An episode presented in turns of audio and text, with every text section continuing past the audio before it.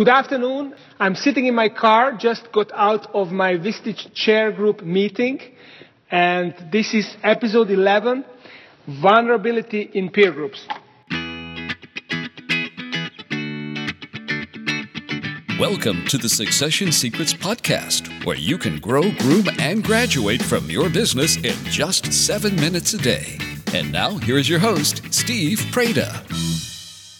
So welcome back. I just walked out from a meeting of the Vistage facilitators. We are called chairs in this world. We are part of Vistage, which is the oldest CEO peer facilitation company. It's a big company. There are 800 groups across the US and even more in 20 countries around the world. And every two months we come to DC. We, all of us drive. Many of the chairs uh, live here uh, I drive up from Richmond and we spend five or six hours together and we do the same thing that we do with our clients, our CEO clients. We discuss issues in our lives, uh, business and personal issues, and we brainstorm on how to improve things, how to do things better.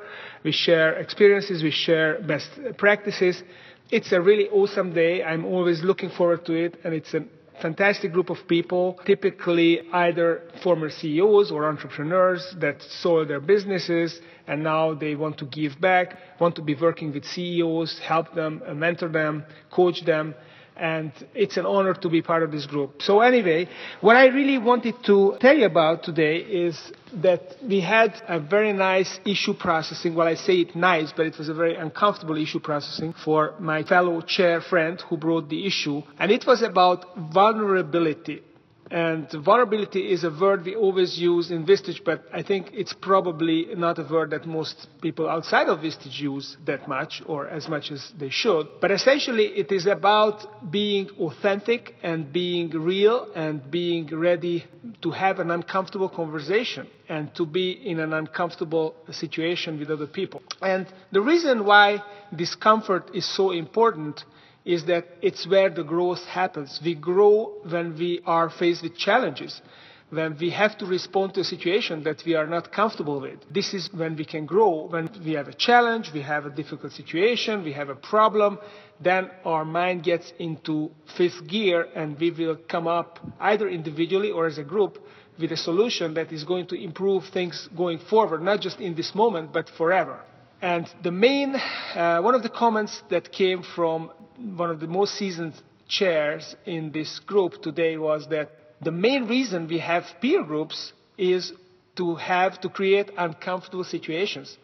So the issue that my young chair colleague, he's not that young, he's in his mid 50s, but he just uh, graduated to become a chair. He just launched a group not far from Richmond. What he came back with was that his group is not being vulnerable enough. They are not going deep enough, and he is troubled by that because he is afraid that the group is going to be missing out on some of the learning that they could otherwise have and how we could help him come up with some techniques to help his group go deeper. So we had a great discussion that ensued.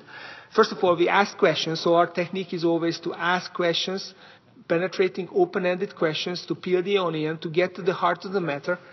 And as usual, the heart of the matter was that it is always the chair who has to demonstrate vulnerability first. So the way to make the group vulnerable is for the chair to be vulnerable, for the chair to be prepared to be uncomfortable and uh, to, to open up to his members or her members. And then the members will, will model the behavior and they go after them. And they will also be willing to be vulnerable. So that was a really enlightening discussion. And of course, uh, I was reminded, as many of my fellow chairs, that uh, I'm not doing the best job possible because I'm not modeling that behavior myself. Uh, I am sometimes, uh, I allow situations to pass me by, uh, opportunities where we could go deeper and we could explore a deep-seated issue. We just, you know, we save the member from the pain of participating in, in a painful issue and we just uh, stay on the surface and just give practical advice, whereas we also need to give non-practical advice. We need to be able to uh, help each other deal with emotions and get in touch with emotions. So we had a great discussion, and so uh, my question to you is, in what area in your life are you not being vulnerable?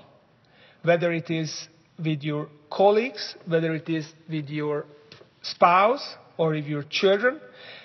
What is the area where you are maybe being sarcastic, to uh, you know maybe, maybe being funny, to avoid an introspective situation, or where you are avoiding a difficult discussion with someone who you love or who is important to you.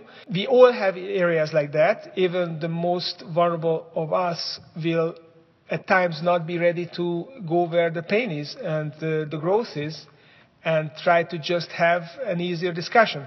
So think about how you can be more authentic, more vulnerable, more real with the people around you, how you can be more in touch with your emotions, and uh, give me some comments. Or if you don't want to make comments because you don't want to be so vulnerable, uh, just give me some examples when you have seen other people in situations where they missed out on an opportunity to learn and grow by not being vulnerable, maybe by being sarcastic or being cynical or just cracking a joke at a time of tension and, uh, and losing out. So this was my message for today.